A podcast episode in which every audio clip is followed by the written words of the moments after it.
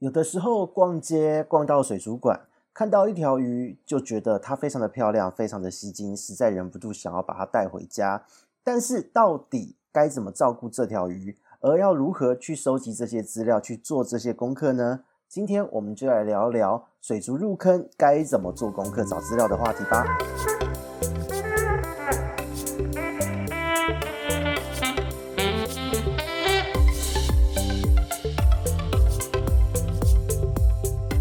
Hello，大家好，这里是鱼活通乱说的梧桐，我们又见面了。今天呢是针对新手朋友们讲的一个小话题哦。那这个小话题呢其实很有趣，因为呢在水族的世界里面，鱼的单价是相对其他宠物是算便宜的，所以有很多人是冲动型购物，看到觉得很喜欢就要立刻把它带回家。结果呢，在带回家之后，因为没有做功课或是了解一下这条鱼该怎么照顾，结果在发生问题的时候，哇，整个人就显得非常的焦虑。比方说，就是哎，那个我换个水之后，是不是这条鱼它它会比较喘？是因为它有鳃病？我看网友说它都是鳃病。那今天我我在照顾它的时候，我发现它大便是白色的。我听网友说，这个是不是体内虫？我是不是要下药？其实很多时候呢，鱼不是自己什么真的生病而死，而是呃错误的环境设置啊。或是你的这个饲主的焦虑啊，或者甚至是有一些过度的喂食等等的，让这一条鱼就是它的寿命就是瞬间就是直到现在为止哦，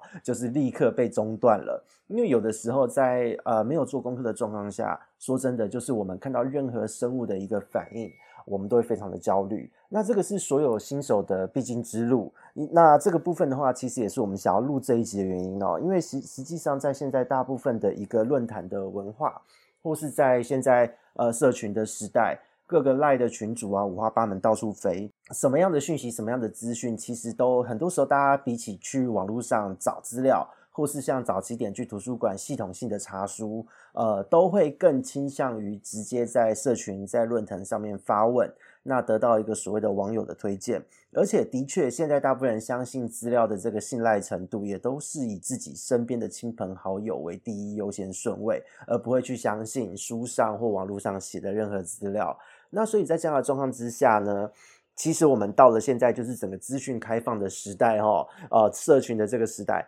反而哦，奇怪的饲养操作，奇怪的一个论述，或是奇怪的一个观念，反而比以前更加的严重。所以这个部分呢，就是让各位新手朋友们重新建立一个概念。今天可能你是因为收到了朋友的推荐，想要来养鱼，所以听到我们这一集；也有可能你是养了一段时间的老手，那在听这一集的时候，我们的心情就来忆当年一下，回忆一下自己刚入门是怎么样去熟悉这个生物的。那如果今天呢，是你边刚好养了一条鱼，刚好买了一条鱼进来，那不论你的出发点为何，既然它是一个生命到了你手上，我们也希望它能够得到你妥善的照顾，还有你的爱哦。因为说真的，鱼它其实也是有一个有情绪的生物，它其实跟猫狗是一样的，是需要被照顾、被尊重的一个生命哦。所以这个部分呢，就是希望让大家听了之后，能够更具体、更全面的去寻找一些适合自己的资料，让你在饲养鱼的过程中，你能够具备有足够的知识量来应对它的各种的行为表现，还有你在饲养过程中发生的任何的问题。那首先呢，我们进入我们的主题哈，我们就要来聊聊，一般来讲，在新手养鱼。今天不论你的出发点为何，到底是怎么样的方式接触了这条鱼，你常常会碰到什么样的状况呢？就是在我们的咨询中哦，其实有很多的新手朋友会跟我这边，或是跟塔鱼手札这边做一个互动，做一个询问。那往往归纳一下原因，都是几个原因而已。首先，第一个是错误的环境设置，就比方说，你今天只是觉得，哎，这个好漂亮，那个好漂亮，就买都往鱼缸里面塞，然后呢，这个鱼缸里面的硬体设备或是环境完全就是不对的，这条鱼进去就是吓得要死。因为并不是每一种鱼都能够接受一致的环境，有一些鱼喜欢在开放式的水域，有一些鱼喜欢它在底栖哦，它需要底部的空间可能多一点，有些鱼可能夜习性，它的躲藏要多，躲藏处要多一点，而且它的它都是在关灯后才开始游出来。那再来就是什么过度喂食哦，觉得鱼跟你讨饵的讨饲料的样子好可爱，就早晚一直喂。结果喂了之后呢，就是大量的污染，因为鱼可能它也吃不了那么多，那排泄物排泄量增大，然后呢，有时候残饵的问题，鱼咬的时候喷出来的血血渣渣，都会造成水质的恶化。那再来就是另外的两种极端的状况，一个是不换水，哦，都不换水，因为怕换水会出事，怕换了水鱼会喘。那再来另外一个就是错误的换水，过度换水，过量换水。那这个换水指的是什么？就是哇，你可能今天呃，今天早上换一次，下午看到水脏了又换一次，每天都在都在换。那有一些人呢，甚至怕水脏，听说加什么加什么加什么可以对于呃水质的维持有延长的效果，就一直乱加，结果最后鱼就先出事了。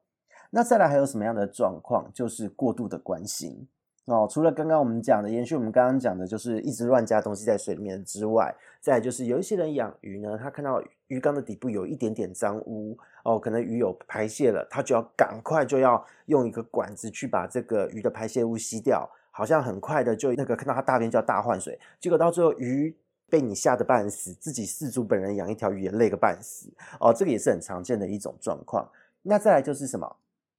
乱找资料、乱投药哦，看到鱼的一个现象，鱼的一个生理的一个反应，或是鱼稍微的紧张，就觉得它一定生了什么病、什么病、什么病，然后呢，就一直丢各式各样的药。那有的时候它只是单纯的被吓到，可是当鱼被吓到紧张的时候，它呼吸会比较急促，它的颜色会变淡。那这个时候你觉得它是，如果你觉得它是生病了，你就去投了一个药物，它反而会更加的紧迫，因为一是药三分毒。如果今天你用了错误的剂量，那这个药物它其实对于鱼类来讲伤害力很大，所以它原本只是吓到了，可能半小时一小时它就没事了。但是因为你在这半小时内你加了一堆药物下去，它的反应就会成开始变成从惊吓反应变成紧迫反应，变成中毒反应哦，会一连串的变化，所以鱼就活活被毒死的。这个也是很常见的一个状况。哦，那再来就是最典型的就是贪心。这个贪心指的是什么呢？其实说的就是你今天。觉得这个好可爱，那个也好漂亮。其实这很常见哦。就当我们买鱼的时候，有时候你买了一条鱼，或是你养了一个缸。那个鱼缸，我们都说它会自己分裂成长哦。我们老手都会这么说，为什么呢？因为鱼缸呢，你有了一缸，你觉得这一条这个鱼缸你可能养得还不错，或是你觉得鱼真的好漂亮，可是这一缸的空间有限，你还会再想要买第二缸、第三缸。那这样的状况之下，就是可能在你还没有收集好足够的资料，或是心里还没有知识量还没有做好准备的时候，你的鱼缸已经先跑出来了。这个也是一个很常见的一个情形。结果呢，这个时候有一些人呢，他这种这种会增值的鱼。缸还算好，有一些是直接就是他可能一开始就是从大缸入门，从两尺三尺以上的鱼缸入门，那一入门没关系，但是他觉得鱼缸就是要热闹才好看，他一次就在鱼缸里面加了八十条鱼，这也是很常见的一种状况。所以实际上总归而言，我们把所有的问题最大的原因归咎起来，还是在于人的心态问题，就是不做功课。那个这个所谓的功课呢，是什么？就是你在你饲养一条鱼之前，你要做的一个一个资料的收集，你要去了解这一条鱼的一个状况和知识背景。那就像养猫养狗好了，一条呃，你今天去路边，你可能捡看到了一只小小的幼猫，你一定会去给兽医检查。那当然，鱼不见得要给兽医检查哦，因为鱼单价低，可能大家入手的这个这个状况就不一样。高单价的鱼，有些人会来做咨询，有一些人选择不会。哦，那今天你进来了一只小猫，你不论你有没有做做检查，你带回家，你都会知道说，OK，要先把这一只猫养在呃洗手间或哪里的，让它就是可能一到两个月的时间，慢慢的适应你的存在，然后呢，慢慢的诱使它，才会慢慢的把门打开，让它进入室内跟大家做互动，然后这个期间你还要训练它，就是定点的大小便等等等。所以这一个部分呢，养猫的时候，养猫养狗，大家都会很有爱心，很有耐心。但是在养鱼的时候，其实就是大家都觉得，我今天买回来，它明天就应该要怎么样，今天就应该要怎么样。然后呢，在我做任何的操作，它都不应该有任何呃任何的反应哦，就是除了跟你要饲料以外的所有反应都被饲主当作是异常。这样的状况，这样的情形，其实是一个蛮大的一个生物对待上的一个差异哦。那所以今天呢，就让大家了解一下，因为说真的，养鱼这件事情，很多人会说资料很难找，找了又看不懂。那所以今天呢，就让大家了解一下，到底该怎么样找资料，究竟该怎么样去做这一些资料的准备，来知道说你之后在跟大家交流，在跟大家互动，或是在跟网友做做讨论的时候。哪一些资讯是对你来讲有用的？哪一些资讯中间可能有一些问题哦，会方便你更方便你做辨认，而找出一个适合你的饲养方式哦。那因为养鱼是一个很自由的一个宠物哦，因为养鱼的过程中。好几种养法，不同的养法，不同的人哦，都会有有各式各样的一个饲养的概念。那这些概念呢，其实最后的结果，如果你的鱼能够顺利的成长茁壮，都是可以的，都是可以被接受的。那就像养猫养狗也有各式各样的一个饲养方式一样哦。但是万变不离其宗，这一条鱼本身它的一个知识。它的一个相关的资料，就是这条鱼它的这个生物的背景，它是不会被改变的。所以，我们今天就是先来告诉大家，你要怎么样去找这些资料。哦，首先第一个，哦，第一个你在找资料该怎么找，该怎么爬文？第一个一定要从我们最喜欢的东西下手，就是吸引你目光，让你魂牵梦系的这个目标生物的资料。它可能是一条鱼。它可能是一个水草缸，它可能是一个海水鱼缸，可能是一个所谓的软体珊瑚缸，等等等都没有关系。但是你在找资料的时候，你只要知道它是谁哦，你至少要要知道它的关键字是什么哦，你只要先知道它的中文名称就好。那这边给告诉大家哈，因为很多人都会觉得说。哦，那么麻烦，我直接拍照问网友就好了。可是网友给你的答复往往就会有一个很大的差异的认知哦，因为认错生物或是错误的一个一个资讯，都有这个会有一系列的后续的麻烦。那这个时候很简单，你直接上拍照，在 Google 用以图搜图的功能，好、哦、去找，也都找得到这个生物的名称。不然就是，如果你能知道它的名称，知道这条鱼叫什么名字，你就在它的这个名称，在 Google 的搜寻栏打上它的中文名称，然后呢，空一格，空一格，然后加打两个字，你就打学名，哦。因为呢，如果你能够在搜寻资料的时候加上学名哦，你你你，它搜寻出来一定会告诉你这条鱼叫什么名字，然后呢，俗称是什么，后面一定会告诉你它的学名是什么，会有两个英文两段的英文字哦，两句的英文字串在一起哦，那这个其实就是它的属名加种名。你把这两个英文字再把它复制下来，再丢到 Google，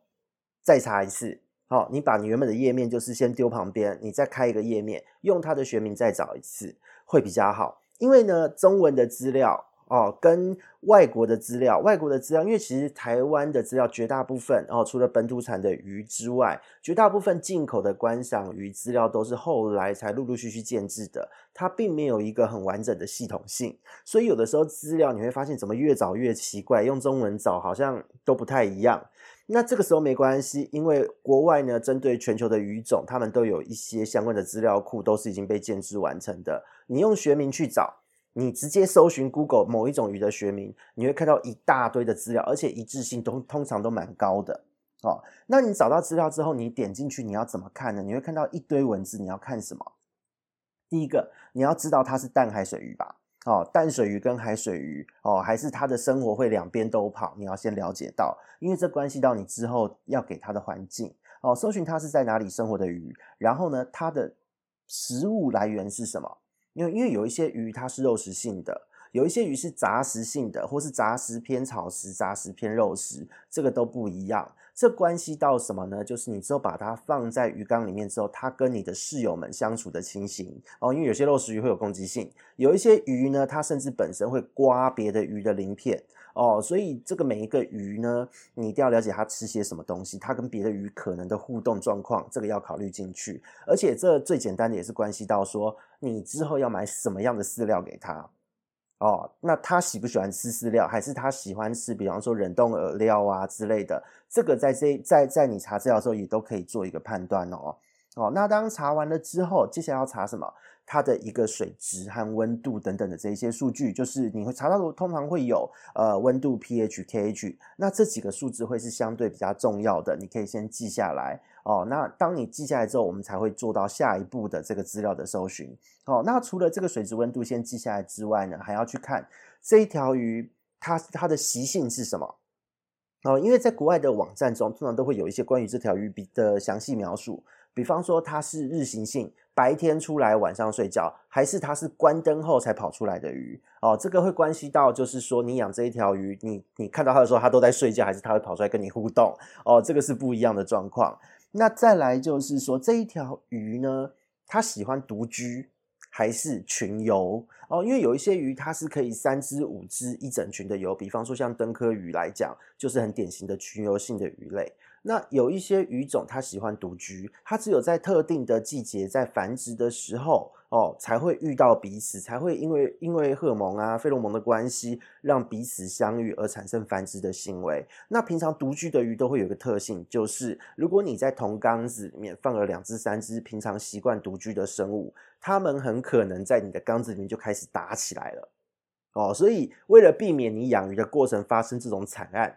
所以这个部分一定要特别注意，你要确认它的习性。那有一些鱼则是有另外一个特性，就是什么领域性哦，因为在自然的水体中，它可能会认定一个洞。好，一个树洞，一个小小的一个沉积物，比方说一个一个瓮掉在下面，或是一个陶器掉在下面，或是有一个有有一堆石头，那有一有一部分的鱼种就会把这一堆石头这一个树洞当成是它自己的势力范围哦，只要别的鱼靠近它的范围，它就会产生攻击的行为。这种这这种鱼在市面上也是蛮多的，比方说你常见的像。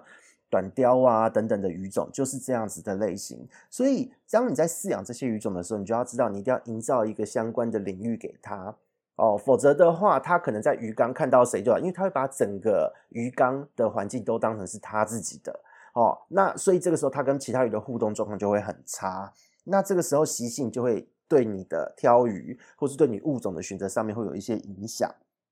啊。那再来要查的是繁殖的行为，在台湾的网站呢，大部分只会告诉你公鱼母鱼怎么分辨，那有些甚至不会讲。但是你在查资料的时候，如果你用海外的网站，或是进入到一些资料库，他们都会告诉你性别的辨别，还有甚至有甚至有大部分的网站会告诉你繁殖的行为和条件。好，所以这个繁殖的行为为什么我们要特别注意呢？因为观赏鱼有趣的是什么？就是他们在繁殖的时候，大部分的鱼种。它的颜色会改变，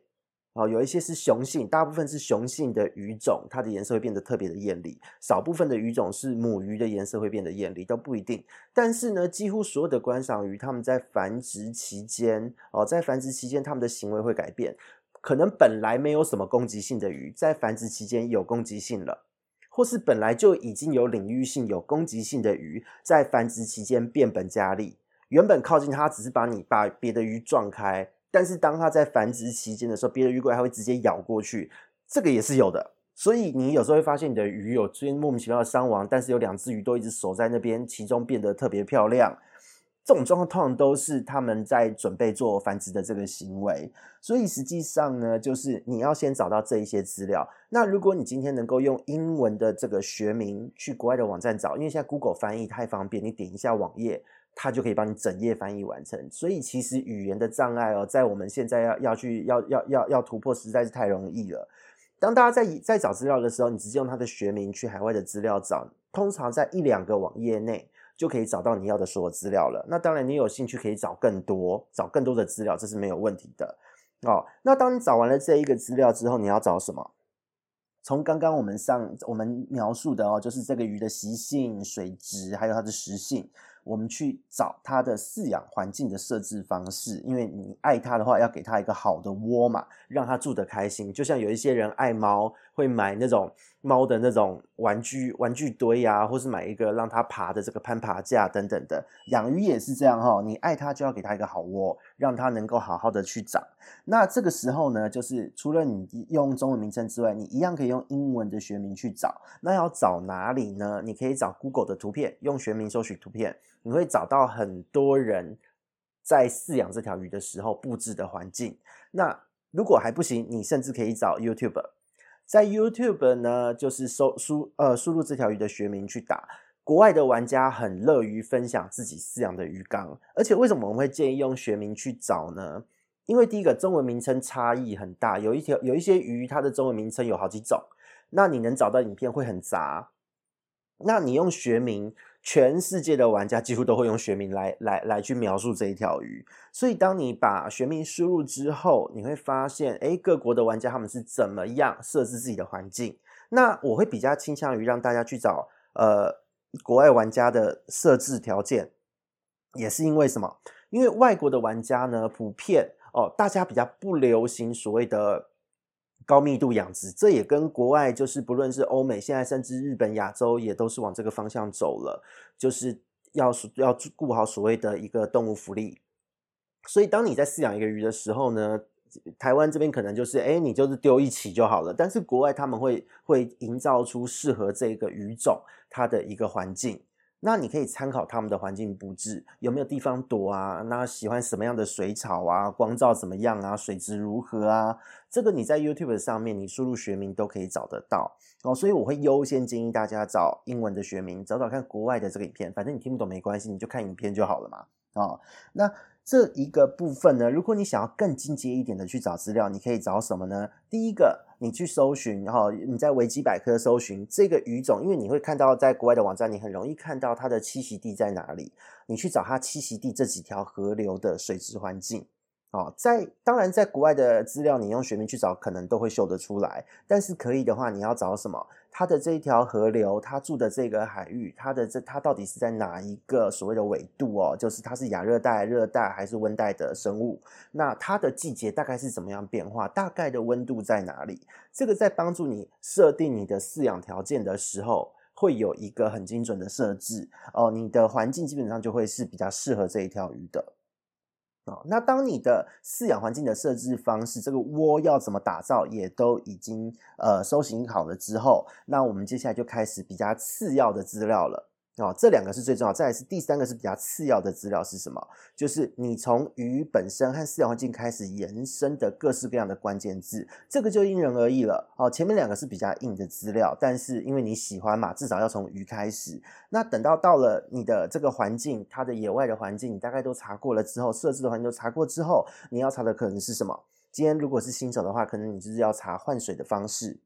好，再来就是查，诶，因为你知道这条鱼是肉食性的，所以你今天可能可以要找一些，诶，它的饲料的品牌。那你知道它是杂食性的，你也可以找，诶，草食鱼的饲料，你就会看到有很多的品牌，然后大概的价格在哪里买得到。然后呢，再来就是看，如果你今天你的这条鱼不喜欢吃饲料，那喜欢吃生饵活饵，那你该怎么去找这些生饵活饵？那今天如果你要放鱼，你可以查你要怎么样去检疫哦，就买回家的时候就是怎么样确保这条鱼是健康的。那这一条鱼它它本身怕什么？你可以去查一些这条鱼的药药物的使用方式。所以这个比较次列次要的资料呢，就是看因人而异，看你的需求去做一个延伸和扩大。那我会建议呢，第一点就是关于这个生物的详细资料。还有饲养环境的这个设置方式的资料，这两个一定要查，因为这里因为每一条鱼呢，它的适合的环境都不一样。那你会发现有一些鱼，它的饲养的环境或者它的产地很接近，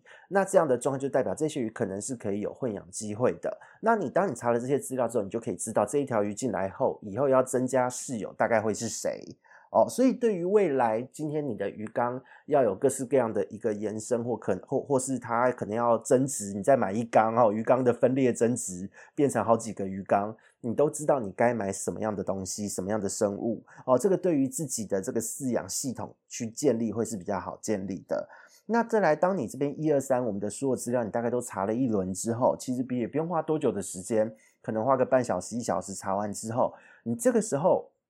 再去跟网友们哦做所谓的互动、讨教、讨论都很好，因为这个时候你可以知道说，OK，你的这个资料跟大家饲养的资料，就是跟大家的经验哪里是相吻合的，哪里是可以参考的哦。那你也会知道说，诶，谁的养法对于你的操作，或是对于这一条鱼来讲，到底是好或不好？因为你已经知道这一条鱼它自己本身的环境是什么了。所以这个时候呢，就是哎，你可以在互动的过程中学着去提问。哎，我看到的资料是这样，请问您这样子做，或是您的建议中是否能够吻合我的需求，解决我的问题？那这个时候就要注意了。理性讨论交流哦，因为有很多时候我们发现，在现在的论坛社群上，虽然说社群论坛文化真的是现在这个当代的一个很重要的文化哦，也是我们人跟人交流的一个重点工具、重点平台。可是实在有很多的情况是，当我们一发问就被下面被炮轰，说你可不会先爬文吗？等等的。所以我其实是真的很建议各位朋友们，如果你要养一条鱼，或是要进场的话，哦，要入坑的话。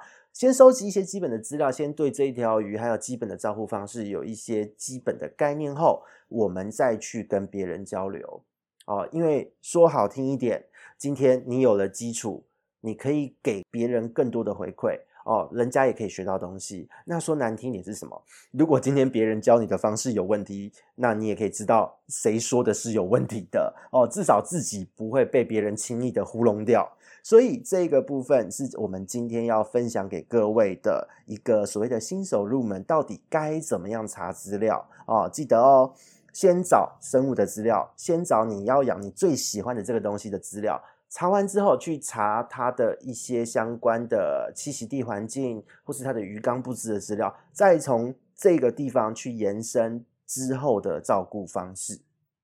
当你的这一些概念都清楚了之后，也许你只要花个十分钟、二十分钟，你就可以查到你要的资料了。那你自己消化一下，或是你把这些资料拿来和网友交流互动，都是一个很好的交流互动和入坑的方式哦。所以今天呢，分享这一个找资料的方式给大家。希望大家呢，能够在这一条水族之路上面都走得愉快开心，不要因为都没有做功课，养鱼产生的挫折感，或是鱼一点点的状况就大惊小怪。那结果呢，因为自己的焦虑，把鱼给弄死了，这真的会让人很挫折哦。那也相信很多的玩家们都有经历过，还留下来才能变成玩家。那我也相信有很多的新手们因为这样做，觉得自己在杀生，所以就退了场。那我觉得这个其实都蛮可惜的。如果在事前我们多做一点点的功课，实际上对于我们在养鱼之路上面是会走得更顺利的。所以呢，在今天的我们这个话题呢，就在这边稍告一段落了。希望各位新手们都能在水族之路上面走得顺利愉快哦。谢谢各位，我们下次再见。